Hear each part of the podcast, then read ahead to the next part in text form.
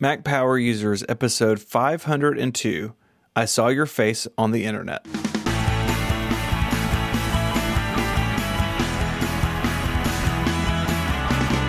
Hello and welcome back to Mac Power Users. My name is Stephen Hackett, and I am joined as always by my friend and yours, Mr. David Sparks.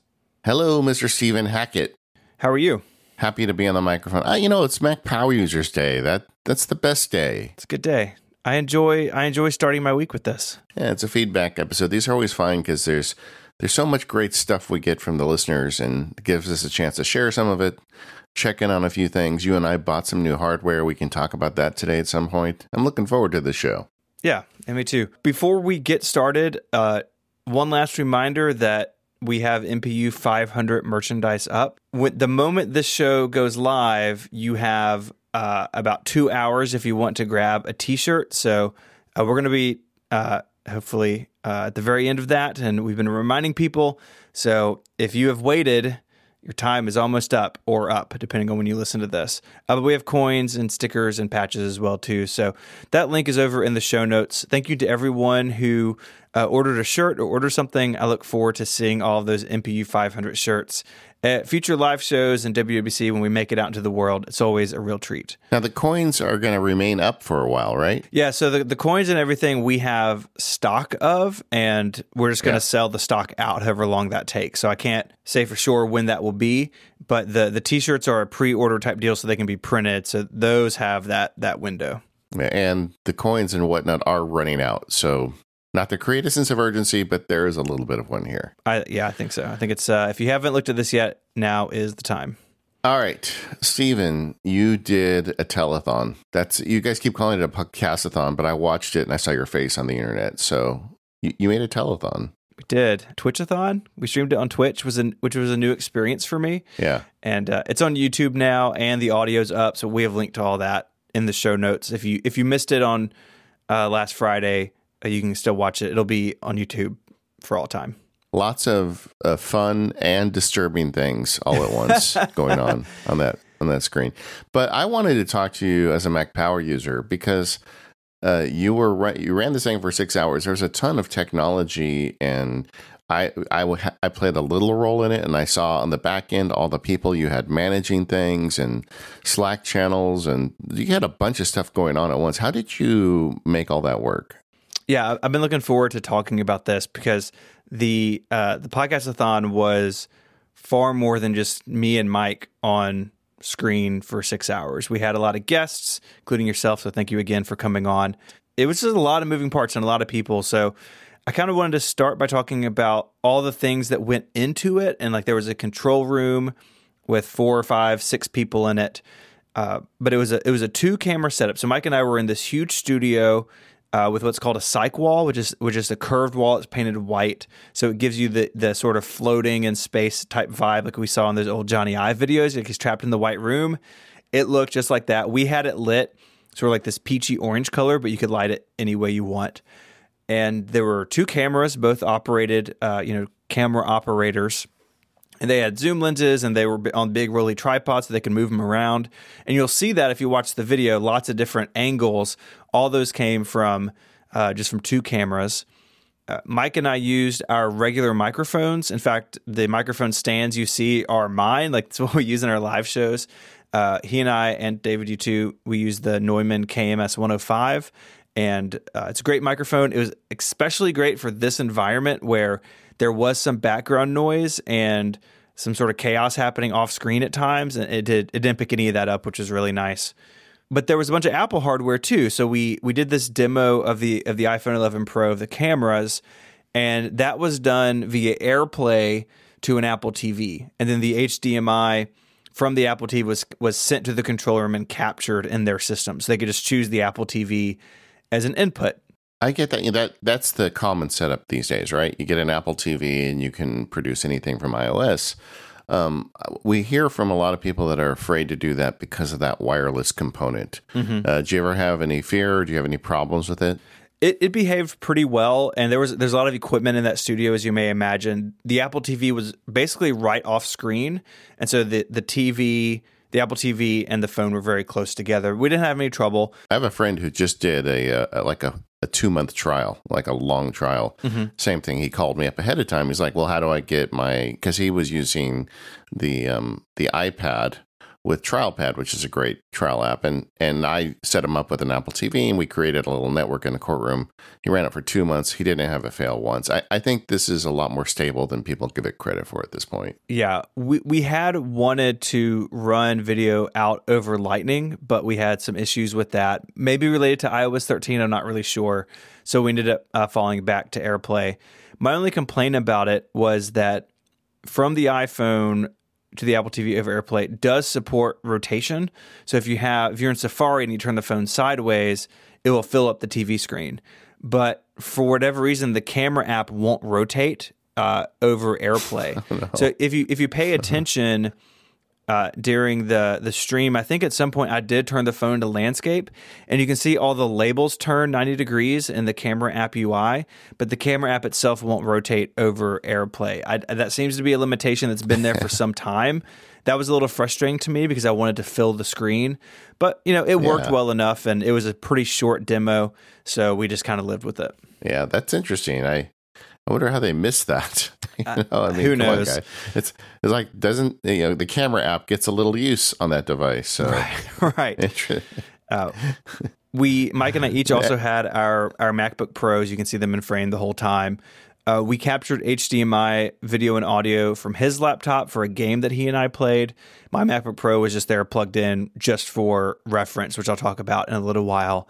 Uh, but those MacBook Pros were sort of our so one of our lifelines out to the real world. And then people like David, when you came on, we used Skype, which is what we normally use here at Relay FM most of the time. Uh, this was different because there was video, and we fell back to audio only. Like for Federico, we had trouble, so we just used audio and had a picture of him on screen.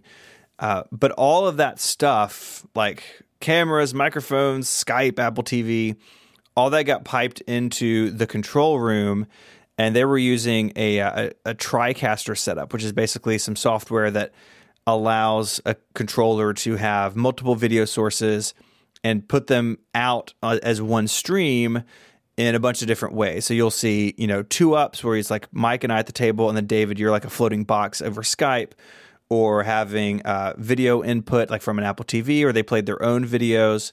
So really giving them a lot of control of what the audience saw as time went on, and and that was you know a group of people working. It's a big uh, board with a bunch of buttons and a PC and a bunch of software. There was a whole team uh, running that setup for us. I watched a bunch of it in addition to participating. I thought it was really professionally done. I mean, it just seemed like everything was moving really well. The lower thirds were showing up, and you guys did a great job with it. And and also, we didn't mention. Congratulations. Relay has raised, as we record this, over a quarter of a million dollars for St. Jude. That is amazing. It it is really humbling. Uh, I I really mean that sincerely. This is so far beyond what we anticipated or expected. The relay audience, uh, and really, it's bigger than relay. I mean, it's, it's sort of like the the Apple community online has really rallied behind this, and so to raise a quarter of a million dollars, we actually did that in exactly one month between the Relay FM Family Feud and the day we hit a quarter million. It was exactly one month and that is just breathtaking to me. So if you donated, Yeah. thank you so much. Uh, that is still running to the end of the very end of the month. So if you haven't donated and you would like to, you can go to stjude.org slash relay and, and donate there. But um, at this point, obviously, a lot of people have, and that's it's really cool. Now, I, I want to make a point that I made a, a second donation when I went on the air. I, I put in enough money to require Mike to peel off a sticker and you to put on a sticker. Mm-hmm. And while Mike did take a sticker off, you did not put one on for me. Well, well not, not live feel- on the air. I didn't have any stickers. Well, I'm just I'm just saying I'm just saying right now that I I want since I bought that sticker, I want to be able to choose the sticker. Wow. Can I have a can I have a role in that? I, Sure. I, I think the listeners in the forum should uh, in this episode notes give me some ideas. Okay. I would I would very much like to make this an interesting sticker we put on Steve. Now nothing mean. We're not going to do it. We're not going there. This isn't a negative show, Sure. but you guys give me some good ideas because I, I want to uh, I know how much it drives you crazy and I Yeah. just want to get get the most of my money right there. There you go. I had mentioned that we did this on Twitch. And I'm not sure how familiar our listeners are with Twitch. I had v- basically no experience with it uh, before this campaign. It's it's effectively a game streaming service.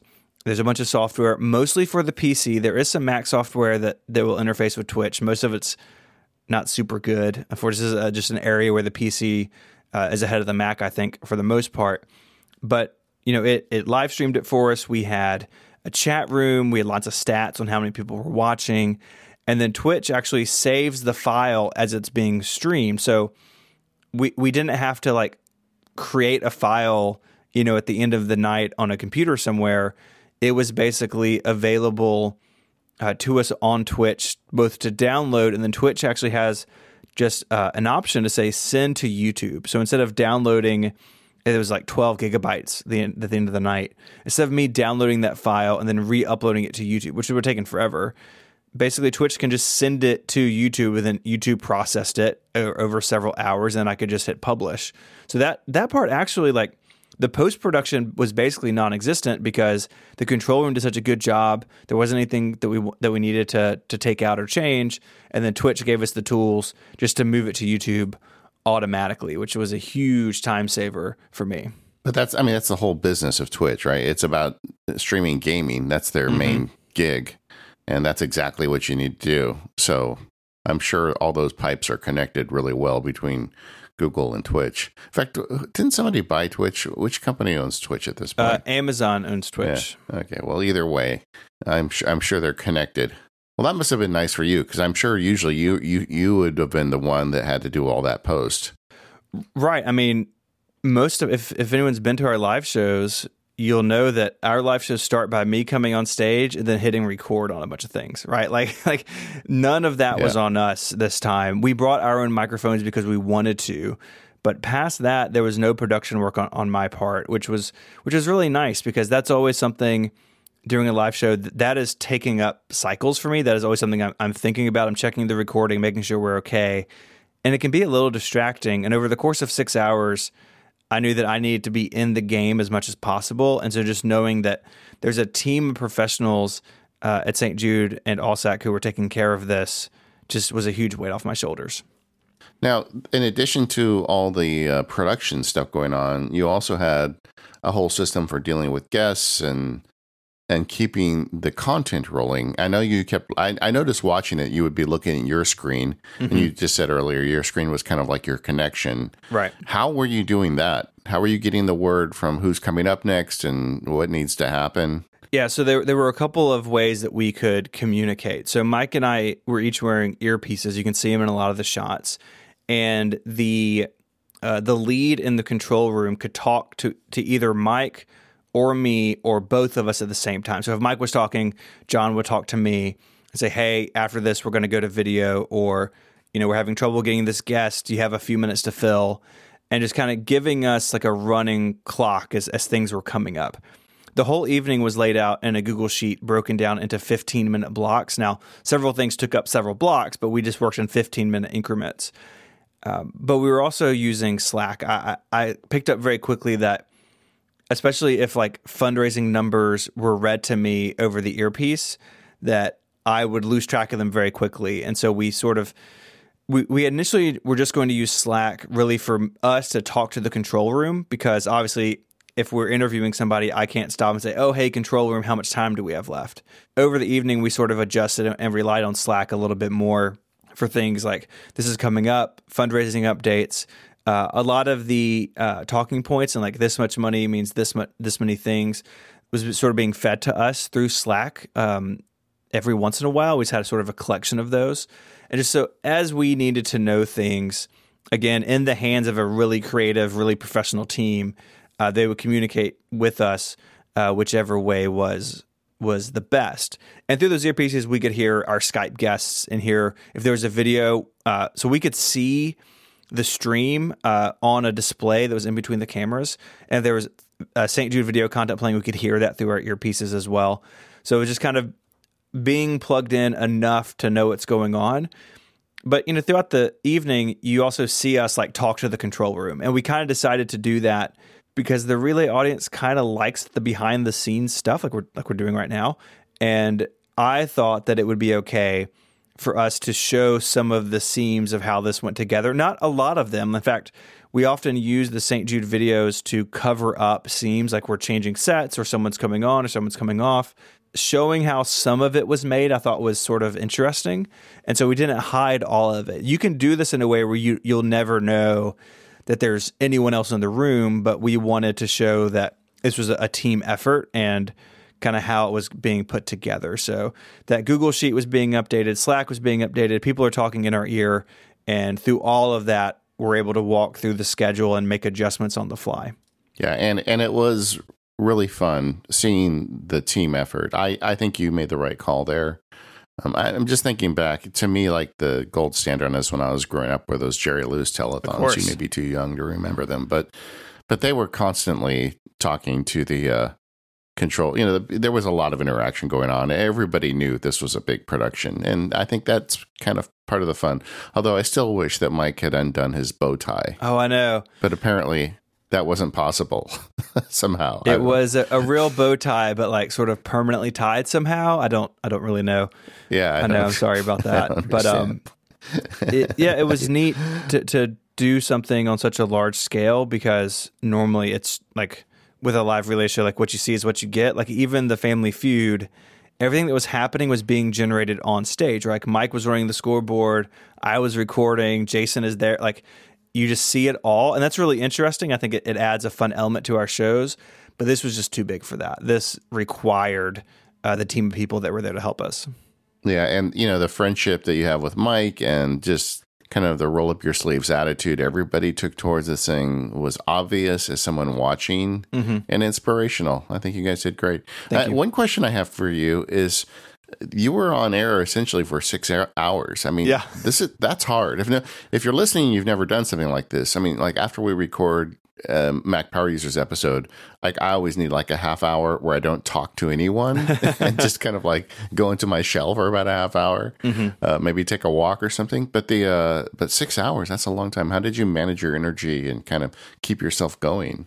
There was a moment about an hour in, maybe an hour and twenty minutes in, that I looked at the clock and I thought this has been a huge mistake. There's no way we can keep this up. But honestly, after that point, once we were into hour two, it really wasn't a problem for me. Not not that I wasn't tired at the end of it. I definitely was, but staying on on target with it wasn't difficult. And I think a lot of it was the excitement of being able to do it and to do su- such a huge production, such a special thing, and to do it for a cause that I deeply care about that was plenty, you know. And then that's not to say there wasn't caffeine behind the scenes and those things, but staying engaged with it, like I don't think we we got to where we were dragging at the end.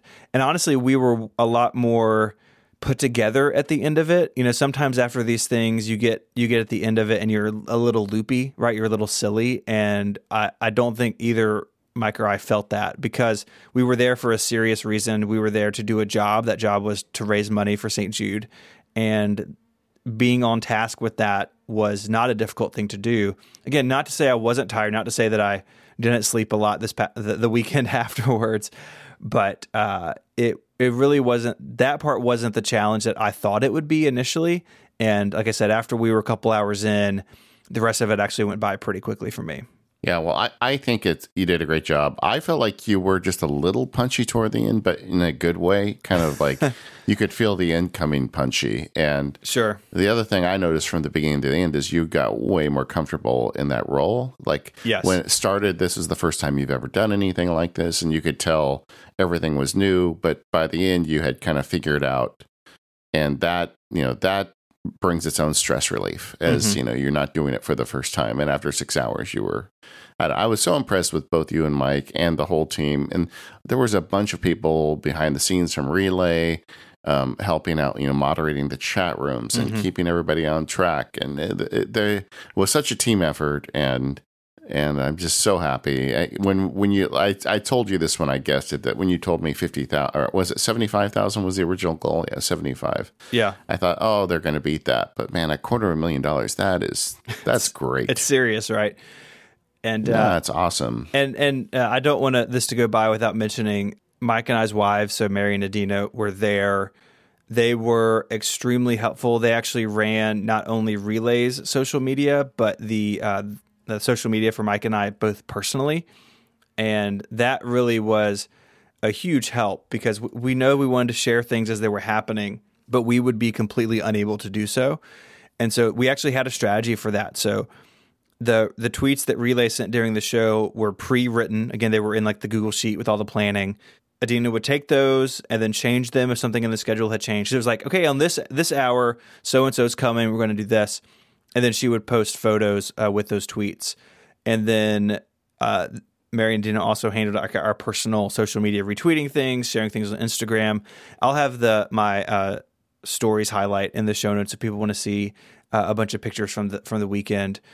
So that was really helpful, just knowing that all of that was just being taken care of. Again, normally we're doing that, but this was too big for us to do it on our own, and so Mary and Adina really stepped up and were extremely helpful in that regard.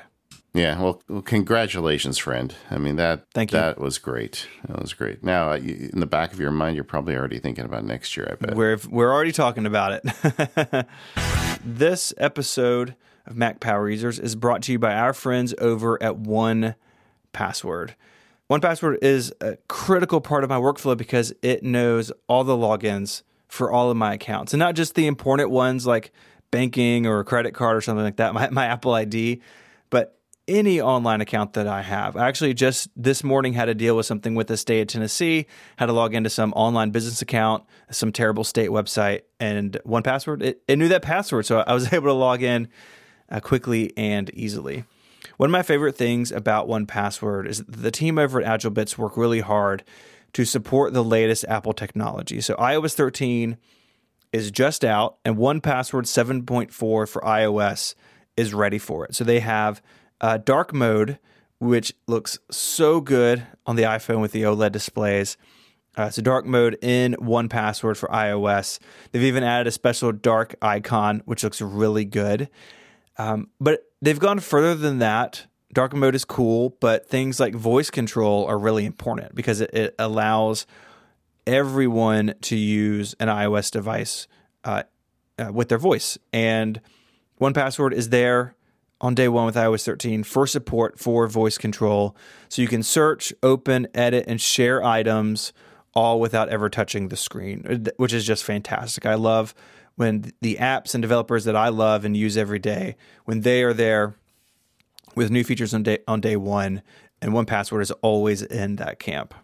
Is also back to school. So I like to talk about 1Password for families which allows you to share a vault or multiple vaults of passwords and logins with family members. So you can have some set up for just you and your significant other. Maybe you have a kid going off to college or high school. Maybe they have a, a an iPad or a notebook in school, and they want access to uh, some passwords, but not all of them. You can set up and share just with those uh, students, just with those kids, and it makes it really easy to manage. We've been using 1Password for families at home since it came out, and Mary and I really do love it head on over to onepassword.com slash MPU to learn more and to sign up for a free 30-day trial. And when you do sign up, you'll get 20% off. That's onepassword.com slash MPU. All right, we uh, we did a show on launchers and got a bunch of feedback on that, uh, particularly uh, aimed at Alfred. Yeah, we we spent a lot of time on Alfred, and it was it was inevitable going into this episode that there would be things about Alfred and Launchbar and Spotlight, honestly, that we would uh, not have time to or that we would miss. And there were a couple of things that uh, people uh, in the forums really wanted wanted to make sure that we had covered. So a lot of this comes from the forums. If you're not on the forums, you should go check them out at talk.macpowerusers.com. I'm actually going to put the thread for this. Uh, this episode was 497 I'm going to put the thread for that in the show notes. A, I think it's a really good example at the awesome community we have over there. Uh, but some features that we uh, we didn't get to or that we weren't quite sure on, uh, we have some some clarification now. But before we get to that, David, you were using Spotlight and Alfred and Launch Bar and like some sort of uh, Rube Goldberg machine of app launching. So have you yeah. settled down onto anything? Not really. I mean, I, I kind of wanted to be bilingual. I, I, I started using LaunchBar first, and you know how it goes. That's you get those shortcuts under your fingers. So that's the one you use. And as we talked about in that show, Launch Bar, Alfred, if you're using one of them, you're fine. You don't need to switch. They're they're both really powerful and awesome. And they do seem to like catch up with each other with each release. You know, every time there's any release, one of them gets whatever the other one just got and add something new, and then the battle's back on. But I just wanted to get better at using Alfred because I'd never really committed to it. And I've been using Alfred primarily. I switched my, uh, what is it, my option key? Yeah, my option key to Alfred which had been Launch Bar for many years, and um, I really like it. Alfred's great. I mean, it's it's an awesome app. I do like the user stuff. Um, we're going to go over some of them in this segment, but I'm really impressed with the way the users have stepped up with Alfred. Where if there's a feature that's not there, like one of the you know Launch Bar has great emoji support, somebody built it for Alfred. You know, it's not it's not there by default, but with one download you can have that feature and and I do like that the ability to improve upon the application that that Alfred gives you.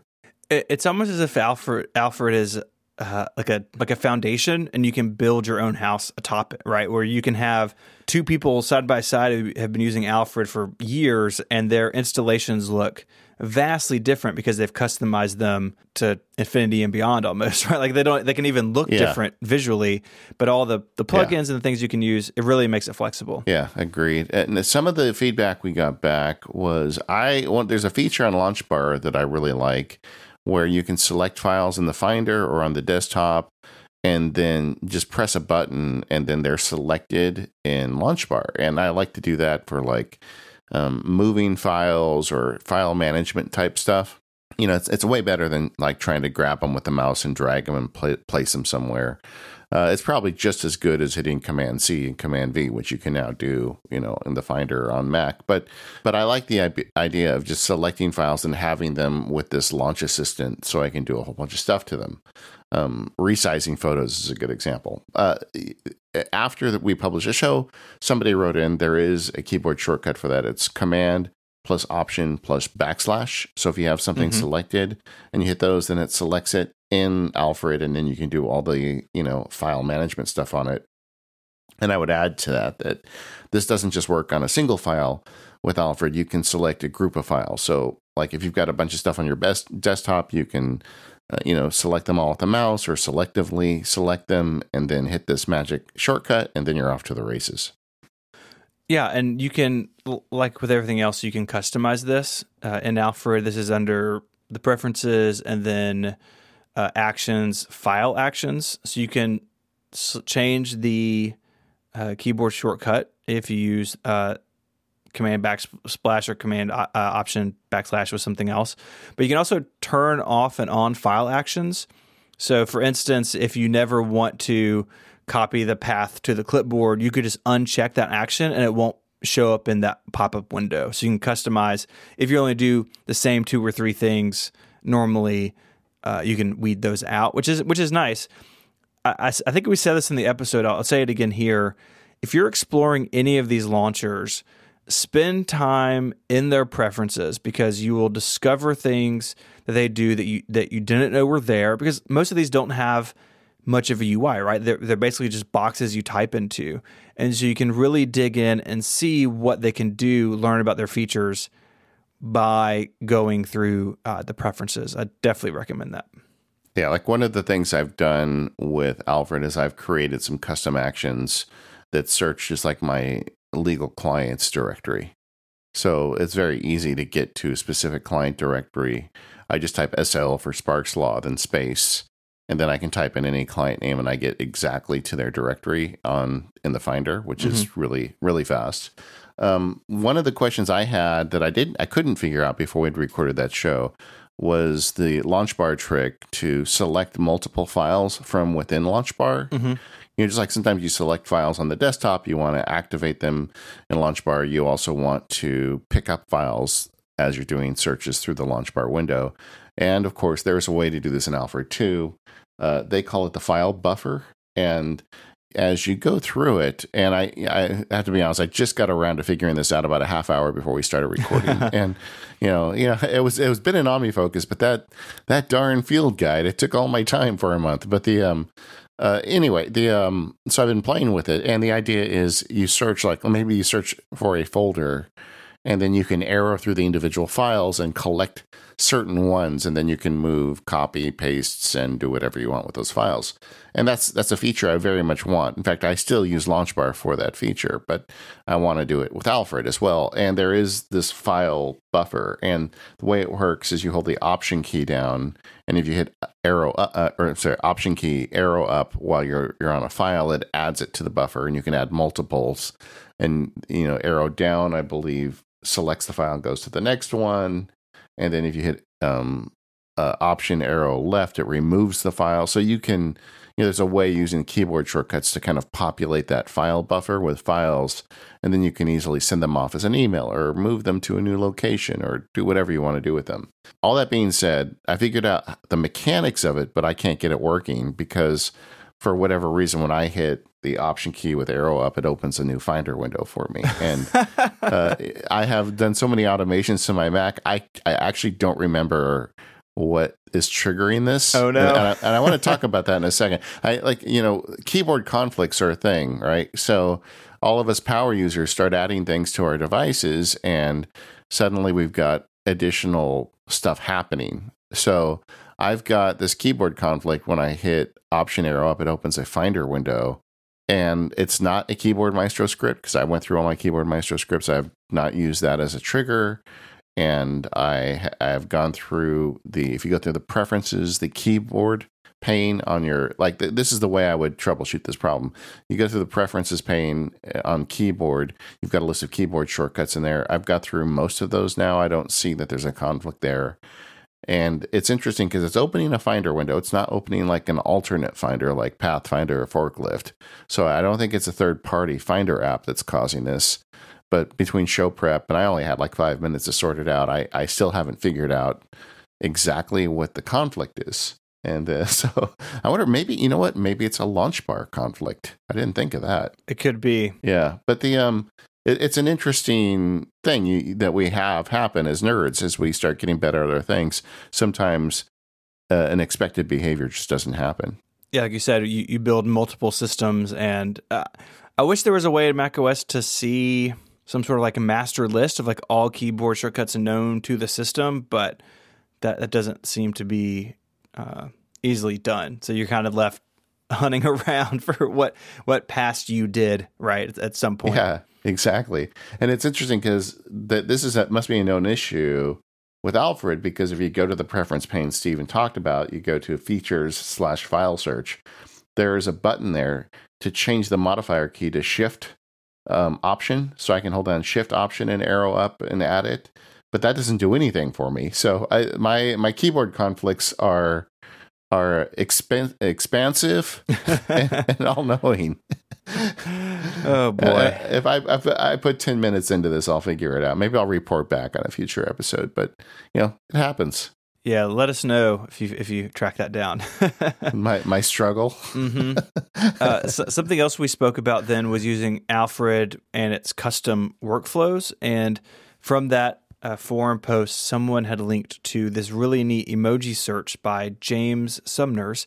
Uh, I installed this. It's over on GitHub, but there's a, a, download package of just the Alfred workflow, so you don't have to worry about figuring out GitHub. Like you just go download it. Yeah. And h- how this works is it has uh, a hotkey, and you can basically search for an emoji by name, and then hit return to copy it uh, to the pasteboard. So if I start typing green, I get you know green apple, evergreen tree, leafy greens, and if I hit return on leafy greens, that is now on the clipboard, so I can paste it in wherever I'm going.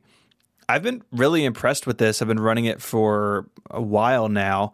And honestly, I, I think I'm going to move to this over Rocket, which is an app we, we spoke about in our menu bar episode months ago, which is a, a little Mac menu bar and it lets you put in emoji wherever you're typing, like you can in Slack. But I, have become a little frustrated with Rocket over time. Like I, I, I the way I want to use it is is kind of the opposite of the way that it wants to work. Uh, you where you start typing and you can move the arrows down and select what you want or keep typing. And I try to use the cursor sometimes and it freaks out. And I sort of like the idea of like having Alfred do a lot of things and, and letting it eat other menu bar apps slowly that I use. And so I've been using this emoji search in Alfred for a couple of weeks now as like my the way into emoji on Mac OS and I've gotten really fast at it and because I use a clipboard manager again in Alfred, I don't mind that it's on my clipboard if something else was there. So I'm uh, I'm gonna keep keep rocking with this. And from the history of it, they seem to be really good at updating it when there are new emoji available in the system, which we'll get later this fall. So I'm going to uh, I'm gonna give this a shot for a little while. Yeah, and the nice thing about this action is not only can you save it the, the, the default behavior if you return is it saves it to your clipboard but I believe if you hit Option Return, it saves the code to the clipboard, the emoji code. Ooh. And then if you hit Command Return, it pastes it in the other app, what not, you know, the, the active app before you went to Alfred. So it's just, it's really well done. And I love the idea of removing apps like Rocket. You know, as much as I like little apps, sometimes I like having one big app that does a bunch of different things. Exactly. And this kind of solves that problem. Um, some other real time follow up. As you were talking, I went through my uh, my Mac and shut several unneeded applications. Mm-hmm. And now the keyboard shortcut works. So, hooray! Uh, if I have more time, I will go through and next time I boot up, I will shut them down one at a time until I find the culprit. But there, it's, it's some application conflict. It's not a, a, system keyboard shortcut conflict. So now I figured it out. All right. Um, yeah, Alfred, good stuff. Lots of good feedback on that episode. What, what's your favorite emoji, Stephen? Really, I mean, what's my favorite? The one I use the most is the orange heart. That's sort of like my thank you sort of emoji, like in places like Slack. Yeah, you send that to me a lot. I feel like that's that's like the heart it's like you're you're sending me love but you know not that kind of love right? sure exactly yeah. exactly. So I, I, don't know if that's my favorite it's my most used. I don't know i don't know what my favorite would would be like just on design. For some reason the steak emoji like the little piece of meat always sort of cracks me up because it just looks like a tiny steak i don't know. I don't know if i have a favorite that's you sprung that on me. I, the zap you know it's it's a lightning bolt sparks i mean yeah. i gotta i gotta love that then another way people do uh, emoji, in case you didn't know, is Control Option Space on your keyboard uh, will open up uh, Apple's kind of emoji picker, which does a decent job. It kind of lays them all out for you. Like if you don't know what they look like, you can scroll through them and pick them. Mm-hmm. Um, you can keep a list of favorites, which is very handy if you just do a couple. But uh, I think this Alfred based method is faster and probably more fun too. Yeah, I think so. This episode of the Mac Power Users is brought to you by Text Expander. Unlock your productivity with Text Expander. With Text Expander, you can take anything you write repetitively and make it automatic. The example a lot of people like to think about is their cell phone. How often do you type your cell phone? Don't you hate writing those parentheses and hyphens and mm-hmm. messing around with the keyboard? You don't have to do that with Text Expander. I, mine is cell with two C's, you know, C C E L L. My cell phone gets gets popped right in wherever it is. But Text Expander is so much more than that because uh, Text Expander is made by a gang of super geeks that love making things work automatically on your Mac and your iOS devices. With Text Expander, you don't just fill in pre generated text like a contract term or, or your cell phone number. You can actually have it give information from outside the world inside your pre-formatted text. Like one of the things I do often is whenever I talk to somebody about something important, I might take notes from the call and I just type XDTS for X is the beginning and then date time string XDTS and it puts in the date and the time. It just it grabs it from the internet and pops it in as text wherever my cursor is. And that's a great way to capture notes. So I know exactly when I spoke to the person, and then I can write a few notes underneath about what we talked about. Um, you can do fill ins where you can type in names, like when we do uh, customer support for some of the Mac Sparky stuff. If somebody has a problem, quite often I will use a text expander snippet and it will prompt me to fill in their name. So I can just have text expander you know, fire off the email response, but it'll say insert name. And then I type the name in, puts a name in, and it personalizes it. But it even goes a step further than that because Text Expander also works with popular scripting languages. So, for instance, I have an Apple script that will take the recipient's name from an Apple Mail email. So, if I write an email to Stephen, it'll look at the to line and say, oh, he's writing this to Stephen. So Text Expander will prepare the reply for me but it will grab Stephen's name using an Apple script from the subject line, and it'll say "Hi, Stephen," comma, and then fill in the text for me. You know, all this stuff is just amazing, powerful automation tools that you get with TextExpander. And if you really dig in with this as a Mac Power user, you're going to really love it. Uh, it's available for Mac OS, Windows, Chrome, iPhone, and iPad. Hearing from a lot of listeners that um, have to go to work and use a Windows computer, and they're so happy now they get their TextExpander over there. You know, once you get your subscription, you've got it on all the devices. They sync your your snippets for you, so when you go to work, you've got that great snippets and text expander features that you have home on your Mac. Uh, and if you're a show listener, you get 20% off for your first year. So head over to textexpander.com slash podcast.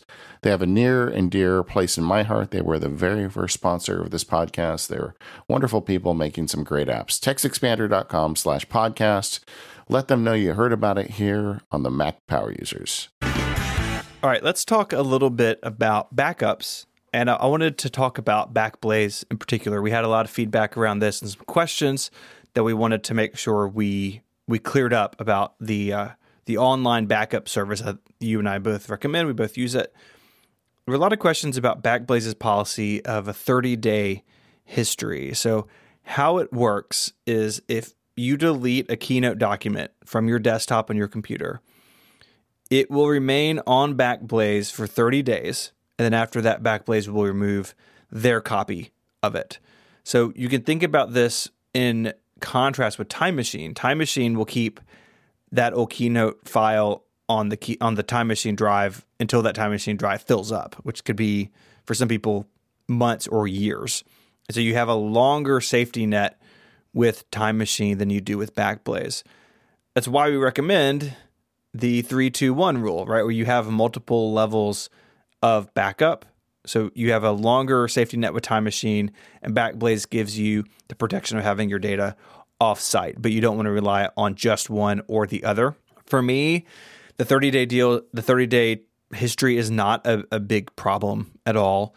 Backblaze, like we discussed, is my third level backup if I've got to reach the Backblaze for something, it's really out of convenience. Like if I'm on the road, I can use their iOS app to like download a document that was in a Dropbox or something like that. But it's something to consider. And it leads to this question that we didn't address because honestly, I didn't think about it while we were prepping for that show is what happens if you're using Backblaze on a drive, say an external drive, that is offline most of the time, or you're going to take it offline, say you're going on vacation, you're going to shut down your computer, or you're traveling or something like that, that 30 day window could come back to bite you, right? Because if the external drive isn't seen or, or the computer isn't seen for 30 days, Backblaze, according to this policy, would uh, get rid of those files. And so they have a really helpful document. It's in the show notes called What Happens to My Backups When I'm Away. And it does reiterate that your any internal or external hard drive needs to be connected and scanned by Backblaze at least once every 30 days. Uh, they do send lots of emails saying, hey, your computer's been offline for seven days, 14 days, 21 days.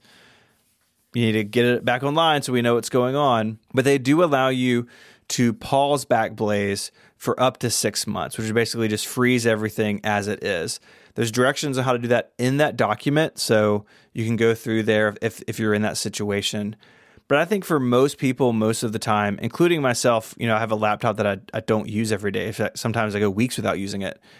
I've never run up against this. And so I think that unless you're just in a really unusual circumstance, the 30 day history is is not a big deal f- from the way I see things. What do you think? Well, I think you need to be aware of it and mm-hmm. um, and actually uh, it's funny because this has kind of benefited me.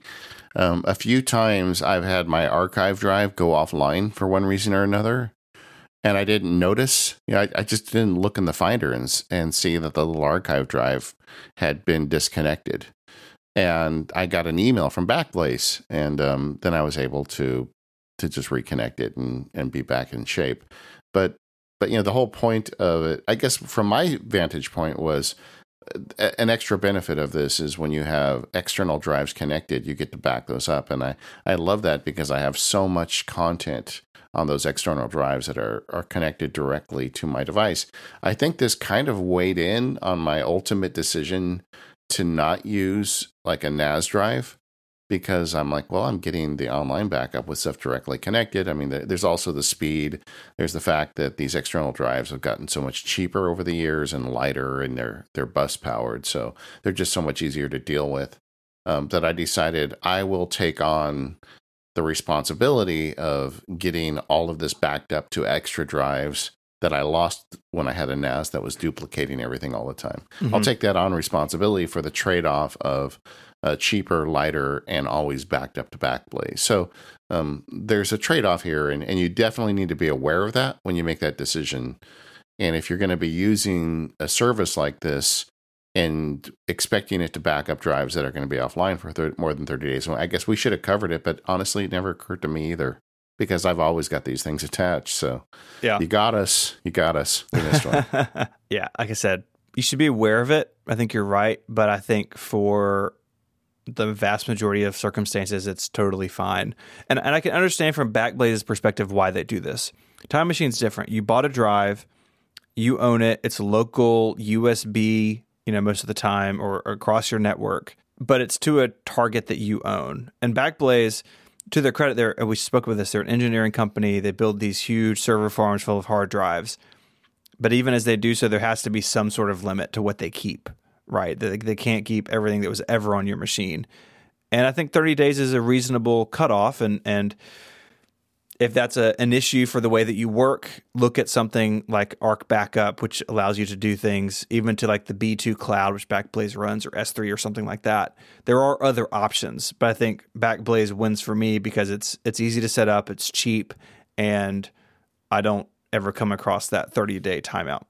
But one of the nice things you found in researching this question was the ability to pause your Backblaze backup, which I didn't know that existed. Yeah, it's really cool. So it's in the uh, the preferences. You basically make sure it's all the way up to date, and then you set it to say only backup when I manually say so, and that starts a six month counter. You still run in at the end of say your drive's going to be offline for a year, you still have a problem, but if you're you know traveling the rainforest for two months in between semesters of school, like six months will cover you. Yeah, nice, nice to know. Yeah, um, we got a question about iCloud Drive folders. We did. A lot of people were asking, well, does Backblaze is it does it capture things that are saved to my Dropbox or specifically to iCloud Drive? And for Backblaze, they will back up files that are locally on your disk. And so that that seems like a straightforward answer but it can be a little tricky. So in terms yeah. of just iCloud Drive, so David, I know you use this. You have your your whole system of folders and subfolders. As long as those are synced to your Mac, Backblaze will back those up because they are local on the disk. Where you run into a little bit of gray area is with iCloud Photos. So on my iMac Pro, I have Photos set to download all the high resolution original copies. And so if I go into Finder right now and I look in my pictures folder, my photos library is absolutely massive because it has tens of thousands of pictures, thousands of video, lots and lots of stuff. If you're on a, a, machine with a smaller SSD, you may not have that. You may have iCloud, or you may have the Photos app set to just download thumbnails. In that circumstance, Backblaze can't back up your original full size photos because they're not on the local disk. Backblaze cannot navigate iCloud and request the full size images. Any that happen to be on your local disk will be backed up, but it's not a guarantee. And we had a lot of questions about, well, if I want to back up my originals, how do I do that? And the the answer will be if your internal drive doesn't have the space, buy an external hard drive and set photos up to sync its library to the external drive. I've got a link in the show notes on how to do that from the uh, from the KBase. and it's really pretty straightforward to do. And then you set back, tell Backblaze also get this external drive. So if that's a question for you of how to get those iCloud photo library files onto Backblaze, you got to have them locally. That that's absolutely critical for Backblaze or any other cloud backup to work because they can't go out and like negotiate with iCloud to get your files back. Same thing with Dropbox. You can have Dropbox folders uh, not synced to your local machine. So I have a lot of these, a lot of Dropbox folders that I need access to once a year. But most of the time, I don't need them, and I don't want them taking up my bandwidth syncing files around. And so they're not synced locally. Backblaze can't back that up because they're not on my local disk. They're they're just on Dropbox. So it's important to understand if you're using a cloud service where your data actually lives. And if it's on your internal drive or an external drive, Backblaze can touch it. It's not that easy to know these days whether you have your files downloaded or not. And I think this is particularly a trap if you're on a laptop. Um, but like when I bought my my new iMac a couple years ago, I I bought the big hard drive because I just wanted to know all times I'd be able to download all of my photos and all of my primary documents. And one of the reasons was for for backup and just having immediate access to them. Um, if you go on your Mac into About This Mac, you know, up in the under the Apple menu and mm-hmm. you look under storage, you'll see there's options there. One of them is to optimize your storage. And if you go down that rabbit hole, it will start storing files in iCloud for you and not necessarily telling you that they're stored there. Apple kind of does this in a way like, we know best, just let us take care of it for you. Don't worry, your pretty little head. I don't like the way they do that in some ways. I mean, I understand what they're going for because people don't want to manage that stuff, but it's easy to get confused about that. And if you're on a laptop with a small SSD, you may have even been prompted at some point to push that button because you were running out of storage. And those are the folks that get into trouble with a service like Backblaze because Backblaze, like Stephen said, it's there to back up the drive, the files that are on your drive. Well, if it's stored in iCloud, you'll see an icon for the file on your your drive, but the actual file won't be there because there's not room for it, and they're they're managing it for you. And when you need it, you you tap on it and it downloads a copy, so long as you're connected to the internet and everything works, except that backup didn't work. So mm-hmm. um, just just be aware of it. Make sure you understand. And whether using dropbox or icloud those are the two most popular. They both uh, dropbox does it kind of more manually. You do it in the settings. You tell it what you want and what you don't want. But they're even traffic with the name of the services but they're trying to do it as well where it kind of just manages it for you. And that's only going to become more of an issue going into the future as cameras get even bigger sensors and um, you know, and the files get even bigger. I, I, think cameras and and photo files are really one of the big issues here. But but for me, all of my main files are downloaded and stored locally on my Mac. Same thing with my my photos library. And if you only have a laptop and you just ran out of space and you had to do that thing where you download where you you sync it to the cloud so you don't have one place that all your photos are downloaded, you need to fix that and um, one way to do that, like Stephen says, go get this is something that would justify buying an external drive. They're super cheap. You don't need to get an SSD, but just have one place that you download all of them locally. Um, and I know Apple's got really good at iCloud, and there's probably a small risk of losing data, but why don't you have a copy of it yourself anyway? It's a good, it's a good thing to be aware of. Yeah, absolutely. Yeah, I'm. Thanks for the question on this because it, it's kind of like a little gray area that we that you can miss if you're not aware of it. Yeah, and and this is another one like to talk to your family members about because the non Mac Power users listeners are completely clueless to this, uh, mm-hmm. and and all of them buy the you know that's the reason Apple sells the entry level laptop with the the too small SSD. Yeah, so they all run into it and they just push the button, okay, cloud storage, Apple, whatever. That's good. And they don't realize that they're not backing anything up. Yeah, you can you can make a mistake without really even realizing it until it's too late. This was an expensive month for me. I bought some Apple stuff, but I also bought a Stream Deck. I'd forgotten about this until it showed up in this document. I was like, oh yeah, you did buy that. So how's it going and how are you using it? Well, it's great. I mean, the reason I bought it is I'm going to be doing an update for the Keyboard Maestro Field Guide, and version 9 of Keyboard Maestro added Stream Deck support. And, you know, I've always wanted an additional set of keys to make things happen on my on my Mac. You know, uh, I talked when we did the Keyboard Maestro show about how I really like the number keys, not necessarily to do number key, you know, touchpad entry, but to have like another pile of keys I can tie to macros. And this is that, but it's external. Yeah, so And- this is this is basically uh, a little box. I guess is it USB to to the Yeah. iMac, Yeah. and it has a bunch of programmable buttons. Right, so you can change what the buttons look like with icons and, and colors. I guess. Yeah, it's a uh, it's a programmable keyboard that Elgato sells, and it was really it's called Stream Deck. It's made for people that want. You know, we were talking about Twitch earlier. If you want to Uh-huh. do live streams to Twitch or YouTube, and have a way, it's like a control surface. You know, uh, the video production houses have been using them for years, but this is kind of custom made for the uh, uh, home gamer or maybe you know streaming prosumer kind of thing Okay. or, or you could set them up. And it's got a bunch of prog- programmable stuff related directly to youtube and twitch built in it right out of the box. Um, you can also uh, program websites into it and whatnot. Like if you want to go to 512pixels.net i can put a button on here and i just tap it it opens safari and brings me to that web page.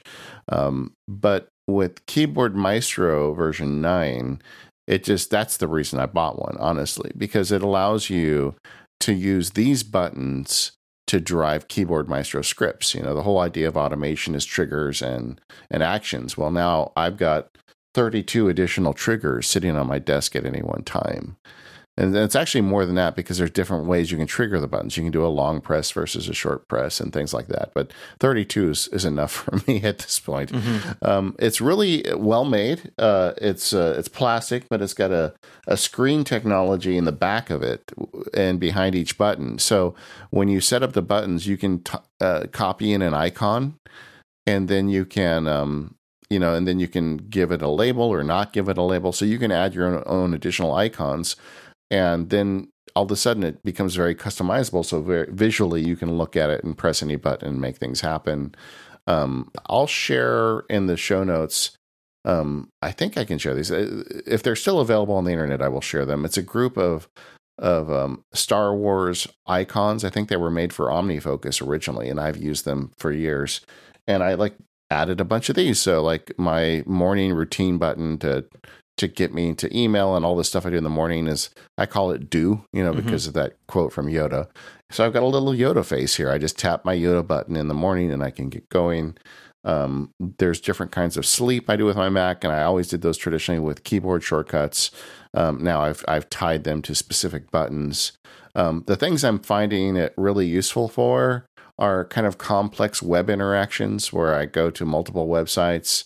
Um, I find it very useful for setups, like screen setups. Like I can push one button, and my computer sets itself up for legal, and push another button, it sets my my computer sets itself up for podcasting. Um, I've also found it very useful for some of the keyboard maestro scripts I use to generate documents as a lawyer, where I press a button and things start happening. And all of this stuff was available beforehand. You know, I was getting by with all of these without a Stream Deck, um, you know, because I had a bunch of complicated keyboard shortcuts. But the simplicity of a button, there's there's something nice to that Right. and it it looks nice on the desk. You know, you've got the custom icons. You reach over, you press the button. Um, it's not a must-have, but it, it is. If you have a lot of automation on your Mac, it is a nice to have. You could uh, straighten out your option arrow up with this. Yeah, I could, I could, but you know, for that it wouldn't make sense because with the whole point of Al, of Alfred is to have your hands on the keyboard right. already and to be able to run with that. You don't want to lift your hands off the keyboard, but Of course. but it's But it would be cool. Yeah, it would be. It would be. But for me, I find it like the kind of startup things, or like I said, I need to generate a group of legal documents and I have templated and automated mm-hmm. some of that. I press a button and, and that gets it going. Or like I said, sitting down at my computer and I, I have the top row just for different setups of how I use my computer. And there's something about just sitting at the computer, looking at that and pressing the the button related to the, to the mode of work I want to go into, and then my computer automatically setting itself up for that. It's it's really nice. And you know, with Keyboard Maestro, basically there are no rules. the uh, uh, there are no limits to what you can do to automate your your Mac, and now you can tie all of that to one of these buttons. I think you need to set one of these up that's red with a trash can on it, and it Yeah. deletes the selected file in Finder. It's like a really intense way to delete a folder or a file. Yeah, I like that. Go to the trash. Boom. I wonder if because I know there's like a way when you format the drive where you can do multiple erasures. Maybe there's a way you can like really kill a file on the Mac, That'd be good. and uh, I'll have to look into that. That'd be awesome. I'll put like the and I'll use for the icon. I'll get the little nuclear symbol. Oh, know, that's good. Toxic. Yeah. Yeah, That, that file's gone forever. it is fun. Um, finding the right icons to fit to it because this is a visual device. I mean, the reason you buy it is you want something visual. And I, I was always kind of tempted by those gaming keyboards, you know. Um, and I'm not talking about the full on keyboard, you know, but I'm talking about the little things that like go to the right or the left of your keyboard. They have a palm rest usually on them, and they have a bunch of keys and maybe a little toggle. hmm But I was always attracted to the idea of one of those, but they just look goofy, and I'm not a gamer. At least I'm definitely not a, a Mac gamer. I just couldn't live with the idea of putting it on my desk, you know? Right. This is actually way better for what I want because I've got a custom icon that's on the button. You know, it relates to what I want the device to do. Um, it looks nice on the desk. I've got to push back far enough so I don't see the cord stretched across my desk. That's another big problem for me. I, my anal retentive. I'll, I'll send it. I'll put a picture in the show notes of how I've got this thing arranged on my desk. But it's it's really nice. I'm glad that you are. I'm glad you're liking it. it I Yeah. I don't think it's for me, but I'm glad that it exists for people who want something like this. Yeah, I mean, like I said, it's definitely not. I could. I was getting by just fine without it. It's a little bit of a toy, but it's a toy that is sticking. This episode of Mac Power Users is brought to you by Pingdom, the company that makes website performance monitoring really easy. And everyone loves a fast website. Pingdom is helping keep your favorite sites online, things like Netflix and Amazon and Spotify and Slack and Relay FM. These are just a few of the companies who trust Pingdom to take care of their website monitoring. Websites are complicated today, but you can monitor any site transaction with Pingdom, stuff like user registrations and logins, or maybe checkouts, much, much more. Pingdom cares about your users having the smoothest site experience possible, and if disaster strikes, you'll be the first to know with their robust alert system. And it's super easy to get started. All Pingdom needs is your URL, and they take care of the rest. That's it. So go to pingdom.com slash relayfm right now for a 14-day free trial with no credit card required. And when you sign up, use the code MPU at checkout to get a huge 30% off your first invoice. Our thanks to Pingdom for their support of this show and Relay FM. All right. Uh, since we last did a feedback show, we've covered iOS 13. It's been released, and you've been able to spend more time with it. Yeah, it's uh, it's here, and I have a couple of uh, uh, one thing in particular that's really bothering me that I didn't think would bother me, Okay. and I wanted to to air my grievance with you, David. All right. iOS 13 has a dark mode. It's great. You can turn it on and off manually. You can have it set to come on in the evenings. I have discovered, like on the Mac, I don't want to use dark mode all the time, but there are some apps that I prefer to use their dark theme. So in iOS 12, say Overcast and Tweetbot, you could use a dark theme even though there was no dark mode in the OS itself. And there have been a couple ways developers have approached this in iOS 13. The official Twitter client allows you to keep that app in the dark theme even if you don't use dark mode in the OS. So everything else is bright, but I want the Twitter client to use its darker palette.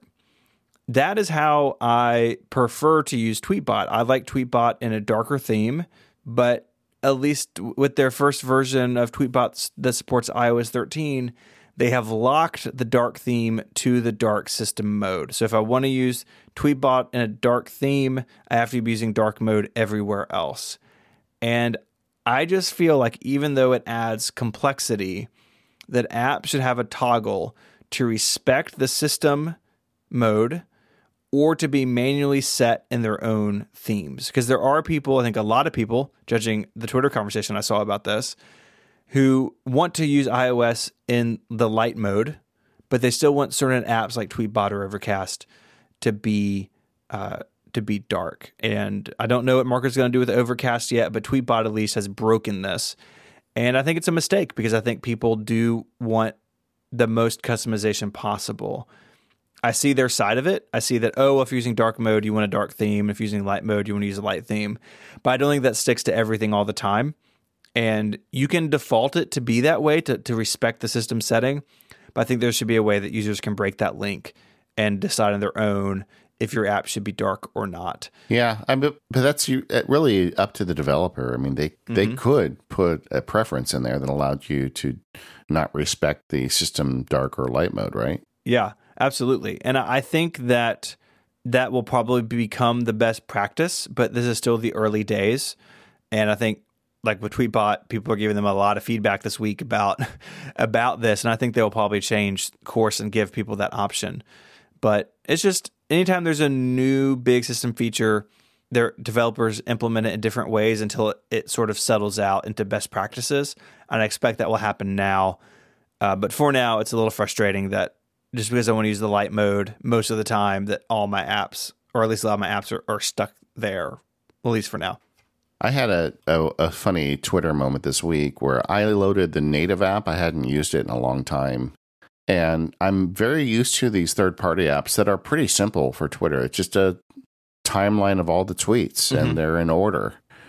And I had kind of a like an old man moment where it's like I couldn't understand how the app was working and it's like how come the most recent like the most recent tweet it was showing me was 10 minutes ago and how come where's the rest of them and it's like they you know I, they've built that that Twitter app around you know their business model not around the traditional way Twitter worked. And I felt really dumb for a few minutes. It took me a while to kind of figure out how the app works. I agree with you. The the official Twitter client is a bit overwhelming at times, and I don't love it. I do keep it around because there are there are features that aren't available in third party clients. In the past, there have been times where I've taken Tweetbot off my phone and just just have the Twitter client, and that does make me use Twitter less because I don't like that client. And I may end up doing that once Twitter for Mac comes back in Catalina because they're, they're going to have a, a version based on their iPad app. I'm going to give that a shot because there are features that are nice, but if you're used to the simplicity of Tweetbot or Twitterrific, yeah, the Twitter app's a little bit messy in places. I think you're you're right about that. Well, I'm going to use it now because I I don't like that feeling of not understanding how something works. So mm-hmm. I'm going to I'm going to master it. But well, and it's inevitable that will be the only way we can access Twitter, anyways, right? Because they are going to slowly yeah. kill. They are slowly killing third party client. Yeah, so it's coming for us. Yeah. Well, I'll tell you, having used it by the time this show airs 13.1 will be out. Yes. So we're going to be out of this weird phase where we have the new release but the, some of the best parts are waiting for uh-huh. a week and a half. And it's not out on the ipad yet right? Like it's, it's yeah. just it's really it's been a messy release cycle. Yeah it is but it's okay. In fact what are your thoughts on that? Do you think that they they bit off more they could chew than they could chew this year? I've thought a lot about this. I don't know if they bit off more than they could chew, but clearly at some point this summer, something came off the rails.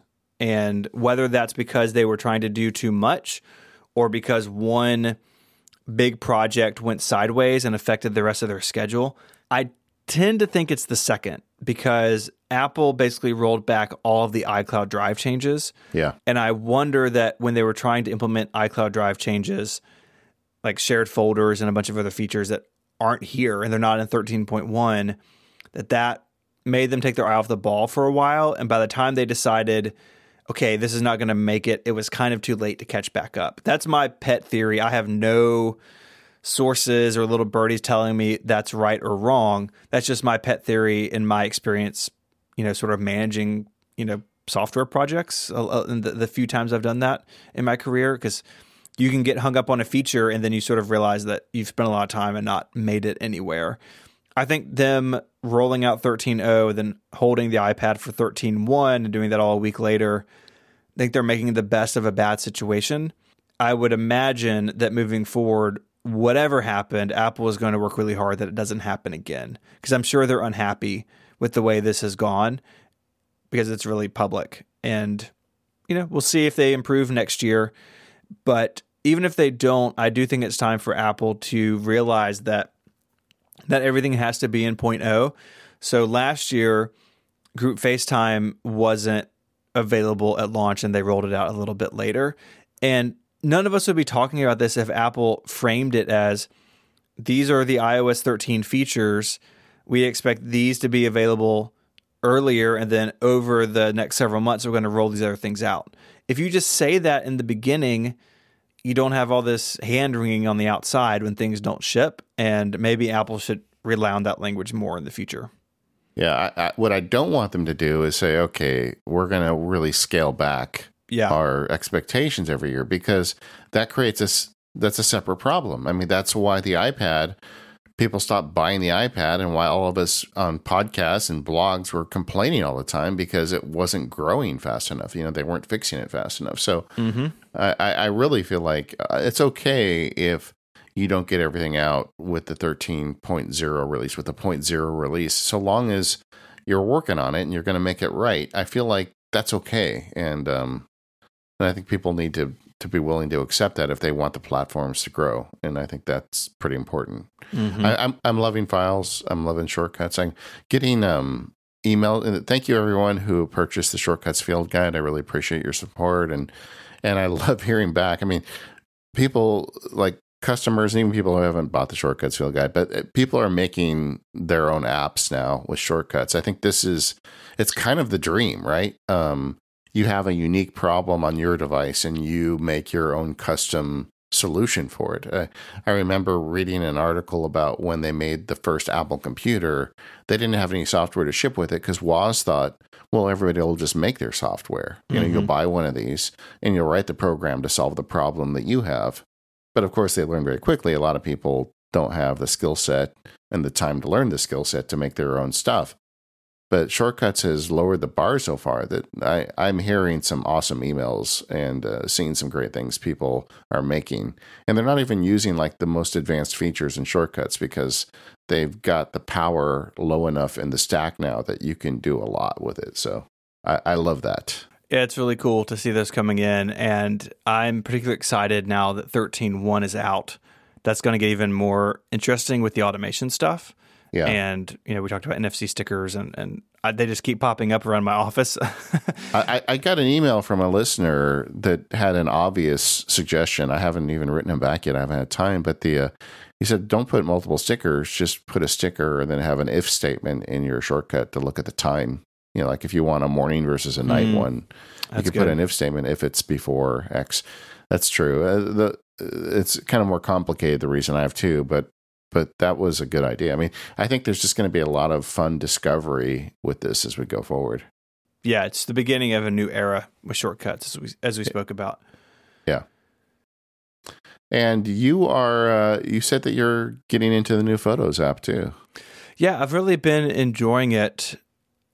There's this new feature where it will, I'm reaching for my phone as I talk, it will give you the highlights on a given time period. So if you look at months, for instance, I see September 2019, August 2019. Oh, August 2019 is a picture of you and Quinn at our uh, podcast-a-thon.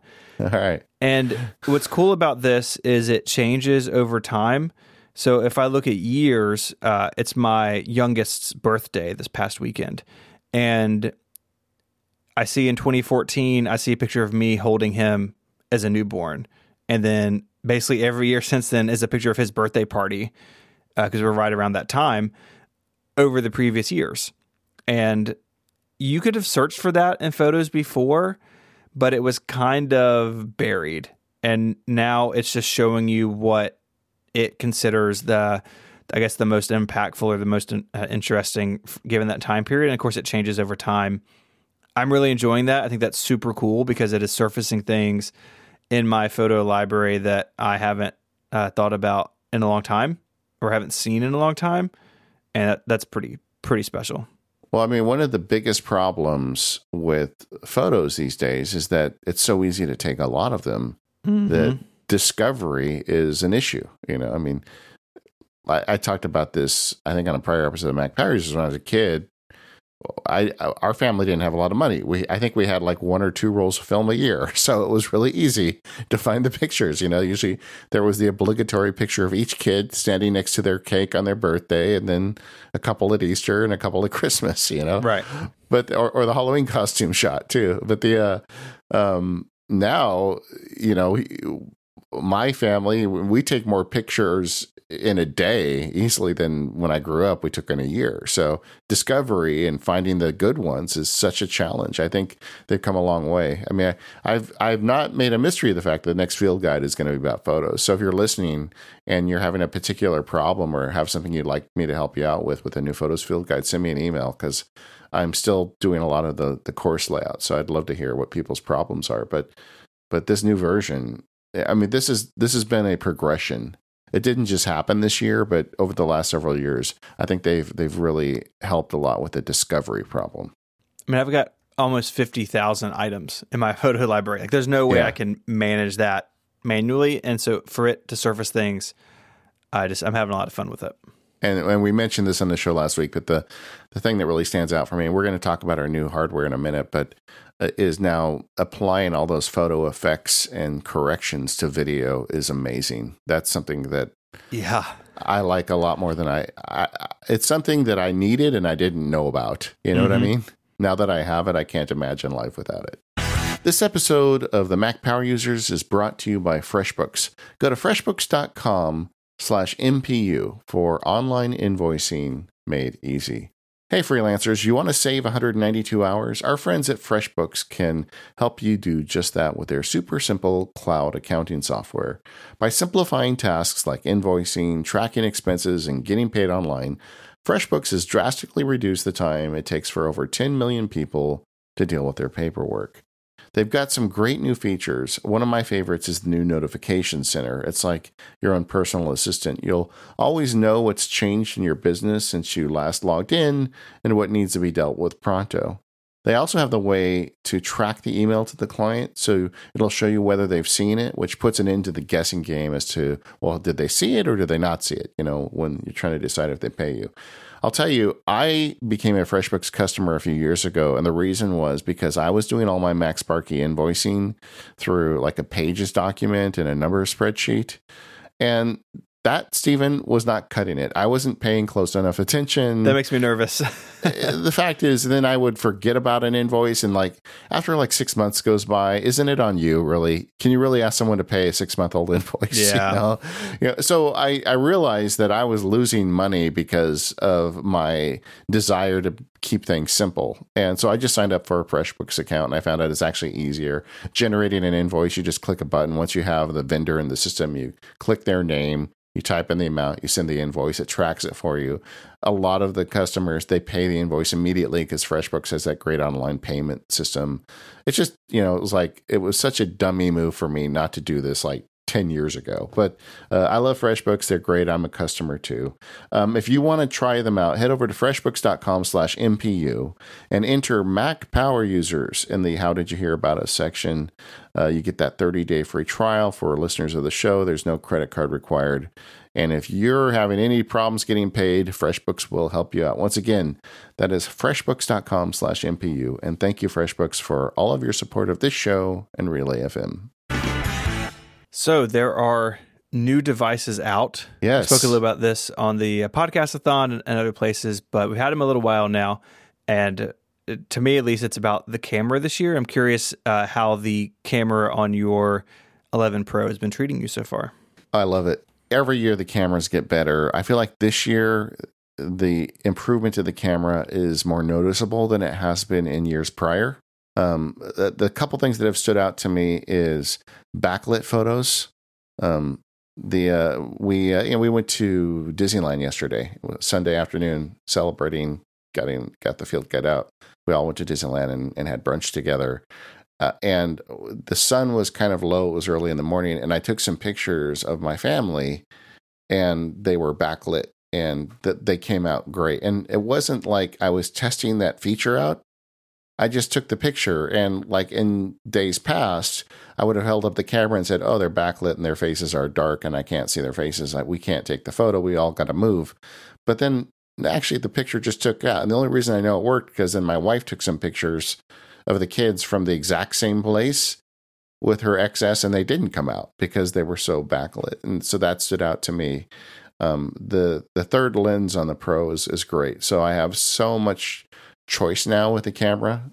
Um, I I tweeted out a picture. I'll I'll put a link to the tweet in the show notes of the Ferris wheel at, at California Adventure from all three lenses, and it's quite a bit of reach. The ultra wide is a lot of fun, a lot more fun than I anticipated because it it gives you not only a different perspective, but just they they feel much bigger than something that you think would come from an iPhone in a sense, right? Especially like landscape. I don't know. It's just it's been really cool to play with it, and I'm excited to uh, really push it. I haven't gotten to shoot much outside, and I'm looking forward to getting out and doing some landscape type shots with it because I think they're going to be really cool. Well, one a couple things about the ultra wide that stood out to me was number one. I mean, landscapes are great, but getting close to somebody and shooting ultra wide is a very interesting kind of artistic thing, right? Mm-hmm. And I did a couple of those. That was really fun.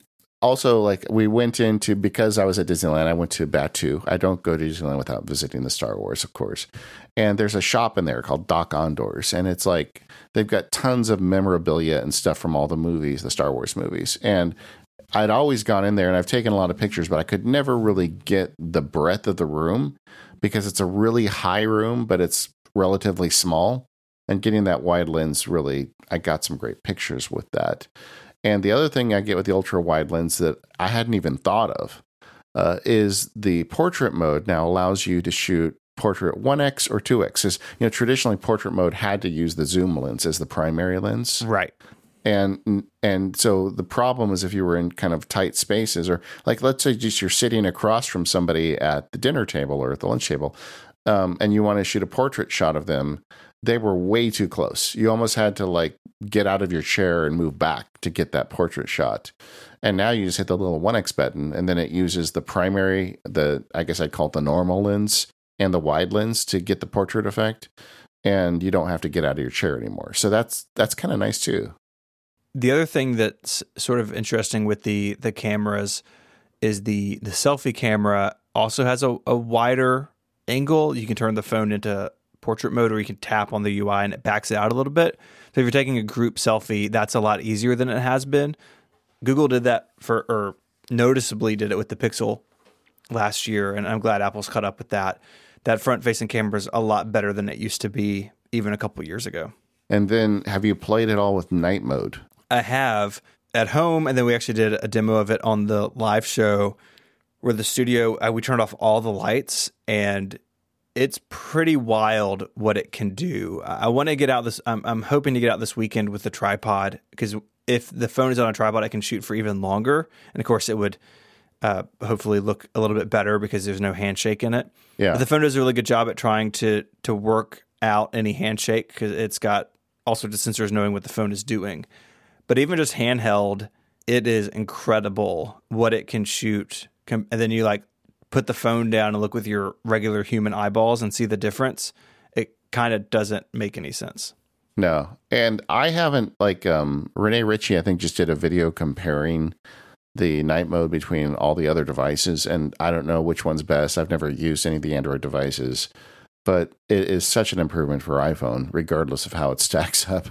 Uh, we had some friends visiting Saturday night, and uh, we were outside in the backyard, and then we wanted to take a picture.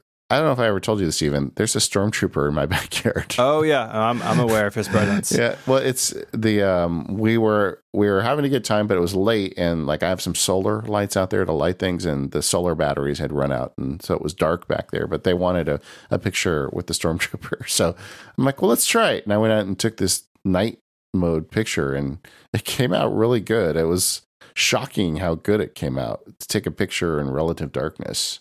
It's pretty wild, and I think it will just get better with time. Yeah. What What about battery life? Have you noticed a difference?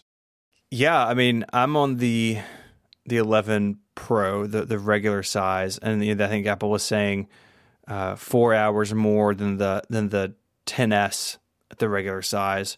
And I, I don't know if that's true or not. I mean, I'm not doing like battery Yeah. severe battery testing over here, but I can tell you it definitely does seem like at the end of the day, I've got a lot more gas left in the tank than I would have on the 10S. I was never super thrilled with the 10S battery life, but it seems like the promise they made, uh, they seem to help their end of the bargain with this. And so far, I've really been happy with the battery life. Yeah, I mean, I don't know if the the science is out there yet, or exactly how they improved it so substantially in one year.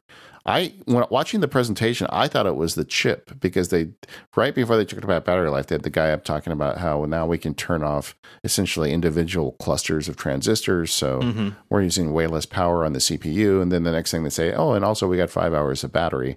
I thought that was um, I thought that was why, but I guess the battery is actually bigger in it, and there's probably a lot of reasons. But the uh, you know, like I said, we went to Disneyland yesterday. We did the the official Disneyland test of the new phone, and I did not bring the battery case. In fact, I don't have a battery case anymore, and the um, the external battery I didn't bring either.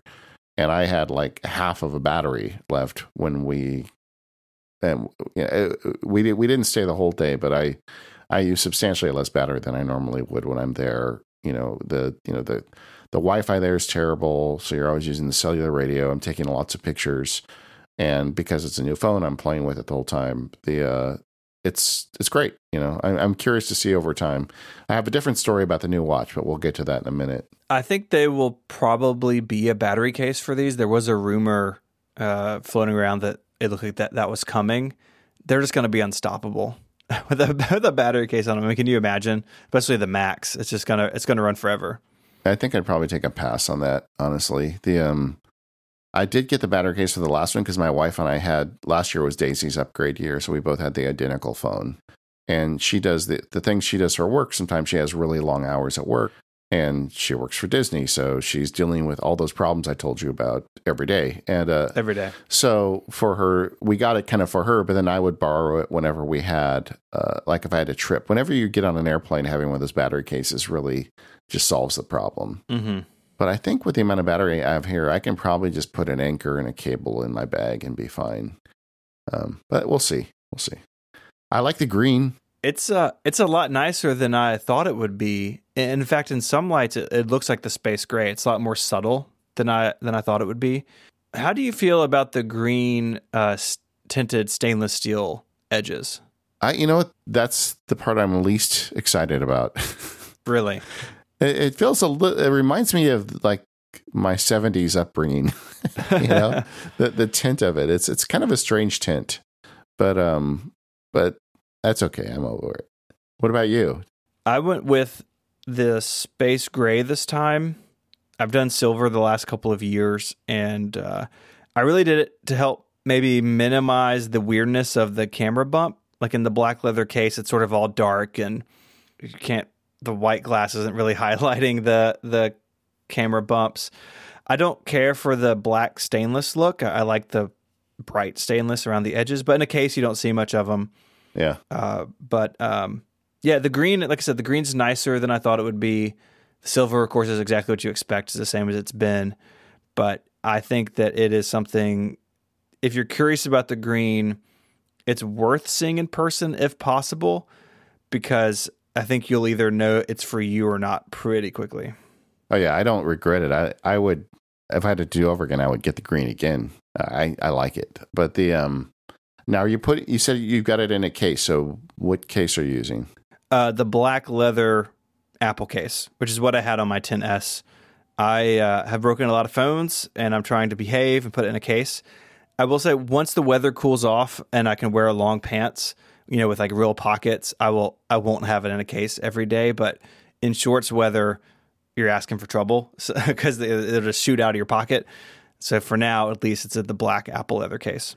About the clear plastic one for it, and I'm not going to use it very often. But like when we went to Disney the other day, I put it in there because I knew everybody in the family was going to want to use it, and I didn't want to. Uh, I don't know. I'm just manic about my new phone, I guess. But the uh, but generally, I don't keep mine in a case, and it's never really been a problem. Knock on wood. I keep an Apple note of my iPhone breakage history. Would you like me to read it to you? Well, how many entries are there? Let me find it. Uh, there are several. I broke an iPhone 4S, fell out of a car, I dropped an iPhone 6 down a flight of stairs in a parking garage and shattered it. That's good. Well, if you're going to do it, do it right. It, it the thing exploded. Uh, I bent an iPhone 6 Plus. How'd you do that? I kept it near the emergency brake in the car I drove at the time, and I pulled the emergency brake up. It was like between the seats, and it bent the phone. I love that. It's like can't cantilevered. Noticeably bent the phone. You're like, man, this brake is really stiff today. Just Yeah. keep yanking on it. What's that crunching sound? Brakes sound terrible. Uh, I broke an iPhone 7 Plus screen. I knocked it off my desk in my studio. And my studio has rugs in it, but it's a concrete floor, and it fell right between the rugs onto concrete. Love it. I broke the back of my iPhone 10. I still don't know how I did that. One day I pulled the case of it, or I, I looked, I flipped over. Oh, it was in a case. I pulled it out of the case and I cracked the back. I don't know when that happened. And then my iPhone 10s Max, I dropped a socket onto it underneath. I was working on my truck and I dropped a socket and it fell directly onto the screen of the phone and broke it. It was in a case, but no Oh, case yeah. was going to save that, right? Because like it was just the screen. Yeah. I don't have a great track record, is what I'm saying. It's not good.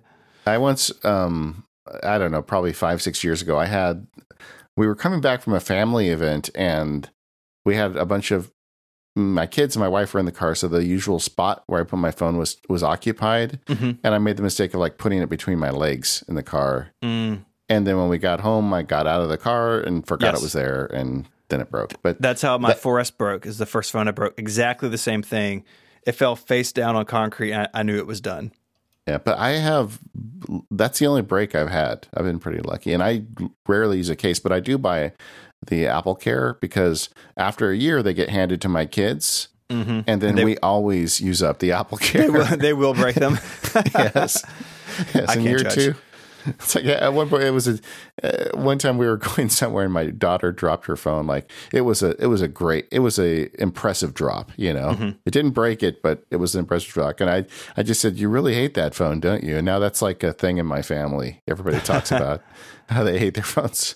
That's good. but the uh, but I uh, yeah, so I get the Apple Care, but I'm usually pretty good. I but I like my green one. I don't really understand this U1 chip thing. I'm looking forward. I guess Apple's has a tile competitor that they that they're working on, and it's going to make yeah. give, give your phone like sonar powers. But I haven't really figured that out yet. But I like it.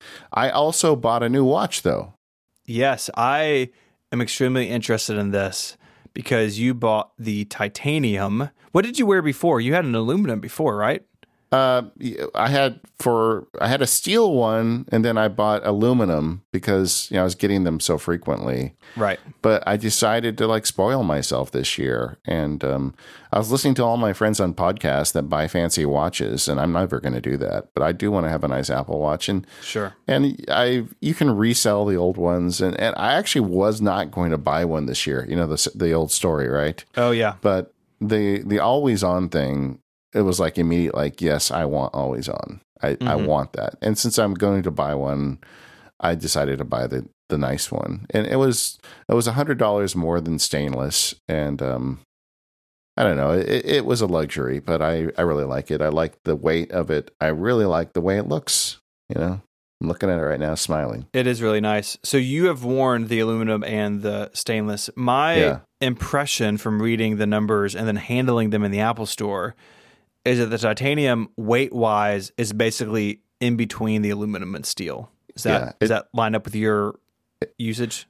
It feels more like aluminum than it does like steel, if that makes sense. I, I, Yeah. fe- I feel like it feels lighter than heavier. Um, the taps on it are a little more distinct than with the stainless steel. Um, but otherwise, it's just, you know, you could get by with the aluminum. It's Mhm. fine.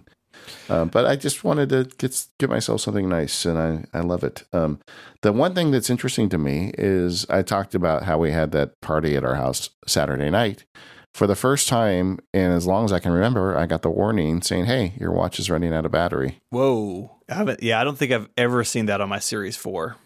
Yeah, this this was like ten at night, and Daisy and I went to the gym at like six a.m. on Saturday morning. So it was it was a long day, and I had done a long workout, but I got the message that I hadn't seen in a long time. Like, huh, that's interesting. I never saw that before. Mhm. And uh, so uh, I'm I'm watching it. Like right now, as we're recording the show, it's it's one o'clock, and I'm at seventy seven percent. And I did the same. I had a six a.m. workout today, so it's not terrible. But for whatever reason that day I used up the battery, and uh, and that's something I am now aware of. Like Yeah. it's a th- it's a thought to me now. Um, I'm curious how that goes over time. You know, so, some people say I think there's probably something to it that these devices do a lot in the beginning, right after you set them up, and Yeah, maybe it'll settle down. that was my second day of ownership, so I'm Right. sure. I bought my wife a Series 5. She had the 38 millimeter Series 3 aluminum, so the small one. And I bought her the 40 millimeter, so still the small one, but you know, a little bigger Yeah. aluminum Series 5 as a surprise. I bought it for her and gave it to her and said, Hey, this is for you. And she's really liking the always on display. And for her, coming from a Series 3, my expectation is the battery life will be better. Uh, she hasn't complained about it yet, but I know in the Series 3, there were some days she would hit the power reserve, you know, in the evening, especially if she had a long workout. So I, I'm going to keep an eye on that. She's been sick this week, so she hasn't worked out with it yet, but I'm, I'm going to keep an eye on what she says about that. But uh, I think she's really enjoyed it so far. And I, I got to say, even though I don't wear one every day, uh, I have been tempted by it. I've actually wore my Apple Watch almost the entire week leading up to the podcastathon. Funny how that works, right? yeah. Well, because we were so busy and like we were on St. Jude's campus for basically two and a half days and, you know, doing stuff leading up to it, I wanted to be, you know, if some something was coming on my phone, I wanted to be aware of it because I wasn't at my computer. In my office, I'm at my computer all day. I can see when a Slack message comes in. I don't need my Apple Watch to tell me. Uh, but I was like, oh yeah, there, there are things about that I do like. I still don't want to wear it every day, but the titanium is really tempting because I, like you, had stainless. This Series Four is my first aluminum watch, and I honestly just don't really like the aluminum. Looks fine, and the lightness is nice, but I miss the harder display. This has got scratches on it, and I, I like the look of the titanium a lot. It it kind of looks like a DeLorean, right? Like the Back to the Future car yeah. even though ironically that car was made of stainless steel, it sort of has that same finish to it. The brushing, at least to my eye, is not really super noticeable. Like in some of Apple's pictures, it looks like you could see the brushing on it from a mile away. And it's actually very low key, I think, in person. It sort of diffuses light. I think it's really nice looking. If I buy one, uh, I would be tempted to go that route. But at this point, I still plan on skipping this generation just because I don't use it every day. Yeah, well, it's nice because it's it's kind of it's a little more rugged looking, but it's also very nice. Yeah, I mean, it can work with the suit, it can work with jeans. Yeah. Um, but I uh, I really like it. It's it's interesting. It had a it has a, a couple custom watch faces, or at least one that I'm aware of, and I, I've never had that experience before. So that's kind of fun. It's the fancy edition. Yeah. Uh, what do you think about WatchOS 6? I did not run the WatchOS beta because that seems like a really bad idea. So it's new to me. I like the new features. I like the uh, warn me about loud noises.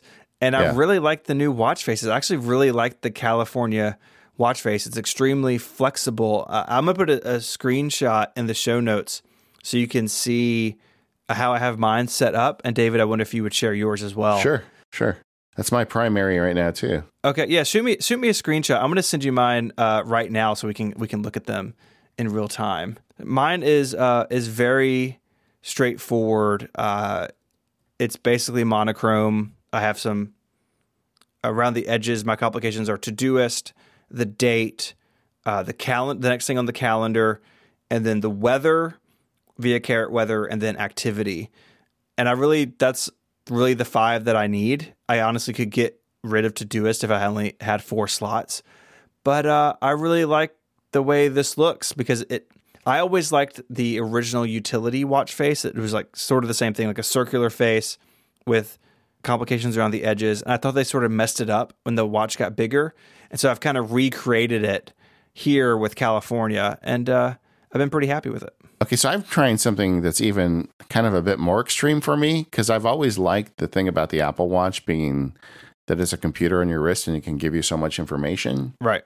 But uh, you know, I need reading glasses at this point, unfortunately. So when I tried out the California face, as you explain it, you've probably got the circular version with the complications around the edges.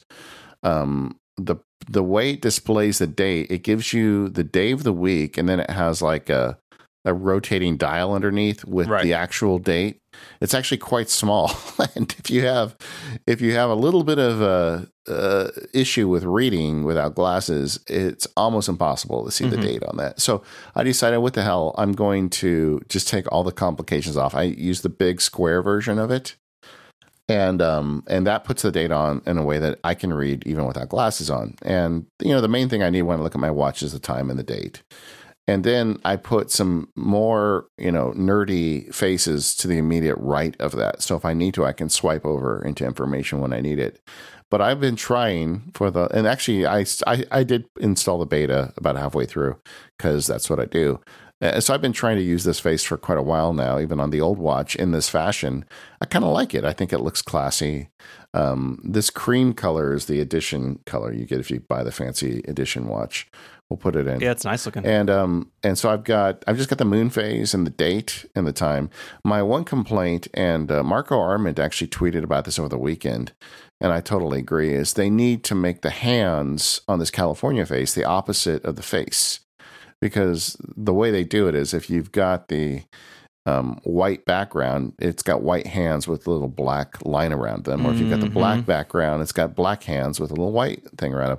I feel like the hands, like it should be black hands on white face or white white face on black hands. And maybe that's a fancy watch thing that you that you're not supposed to do. I don't know, but the um, I think it'd be more readable if they did that.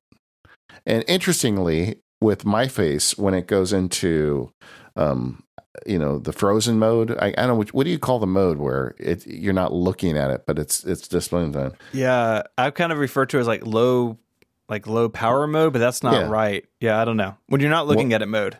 Well, when you exactly when you put this California face into not looking at it mode, it gives you white hands against a black face, and it looks great. I just wish wish I could do that, you know, always. But um, anyway, I I like it. Um, and then I I am using some of the more like I'm using the infographic modular and um, a couple other faces as well. For, for like I have a whole watch face de- devoted to like health and fitness, Mhm. where it, it gives me my rings and I can kick off a workout and it has the weather. So I've got like a bunch of computer nerdy faces, but just for the walking around face, I realized I don't need to see all this stuff, you know. Um, and I kind of like just having the time and um, the date on it. Yeah, no, it, it looks nice. I have always used the solar face for that. Just like I I usually add the weather because that's one thing I really want on my watch face. Yeah. If if I want something less distracting or like a little bit cleaner, I I- I do kind of wish too that you could have. Maybe you can. Before I say this, let's actually check. Uh, it would be nice to be able to have multiple instances of the same face. yes, you can. You can. So I could have like Yeah. a California set up the way yours is set up, and then have one set up the way I want mine set up. So that that is nice. Yeah. I still just long for the day of third party watch faces or even more customization. I think that even though California is really customizable and the new ones are pretty nice, it's still hard to get exactly what you want. And some people don't like what's there at all. And it- it just, it seems like Apple could open that up in a way that made sense for everybody. So fingers crossed. Oh, I agree. I, I think third party apps would be great. And there's a there's a watch face I also kind of discovered in the last year called Explorer. I think it came with the cellular watches originally, but now I think it's on all of them. Yeah. And um, it's kind of like the successor. I always like the utility face, but the utility face has never recovered from the transition to the larger watch face. I mean, yeah. A lot of them just, just kind of died for me. well, I mean, just the way it displays complications and what it just it's not that good. Um, so so the Explorer is another one. Like the Explorer is the one where I show like what my next appointment is, and it gets me to OmniFocus. That's kind of like the let's get to work watch face. But the um, but there's nothing wrong if you've got an Apple Watch with having a bunch of faces and just swiping through them. I've got a I've got one for when I go to Disneyland. It's a collection of little Star Wars icons in a in a saved in a photo gallery. And so rather than, you know, putting pictures of my kids up, right? I've got the uh the photo face pointed at this one gallery of icons. So when I'm walking around, I got a little R2D2 on my watch. It's kind of fun. There you go. Uh, you know, so you know, take some. If you do have an Apple Watch, next time you have some downtime, fiddle with the faces a little bit. You may find that you know you can have different contexts. Like I do like the idea of like there's the work face, there's the workout face, uh, like the Breathe app, which everybody makes fun of. I like that. Um, and um, I uh, and I have I use the Breathe face too when I want to kick off a little short meditation session. So um, there's a lot you can do with that watch. I am not giving mine up anytime soon. No, no, I, I, I totally understand that, and it was interesting to wear for the majority of a week. The things that uh, bothered me about it continue to bother me about it, but Yeah. there's definitely still room for it in my life, even though it's not every day. And Mike Hurley was giving me a hard time when I bought a fancy pin. He's like, "Oh, you bought the fancy pin. Now it'll be the watch. Just wait." And I'm Mhm. like, "Nope, that's not gonna." I, I really, you know, the, the nerd part of me is still strong enough that I, I just love the idea of having this always on computer on my wrist. Doesn't bother me at all. I, I am pretty brutal with the notifications on it, though. Very few notifications get through to my to my wrist, but the ones that do get through are ones I want. Well, you, you've got to be, or just be going off all the time. Like, Yeah. uh, if I think that's the key thing when someone buys a watch is spend a good bit of time on those screens and be willing to go back in and change things as you go. Yeah, I when it, when the watch first came out, a bunch of the reviews were complaining that it's like too distracting, Mm-hmm. And it, it really got me kind of upset. I'm like, you guys, like these are people who are like reviewers for like the Wall Street Journal. And I'm like, can't you figure out how to turn that off? I mean, come on, jeez. Anyway, maybe we should do a show someday on managing notifications across the board with Apple stuff. That'd be good. Well, if that's interesting to you, let us know in the forums or send us an email that, that may go into production. Yeah. All right, gang. Well, we went a little long today, but feedback shows usually do. There's a lot of stuff to cover, a lot of stuff to talk about. Uh, thanks for listening. Uh, it, it, since the last feedback show, we had show 500.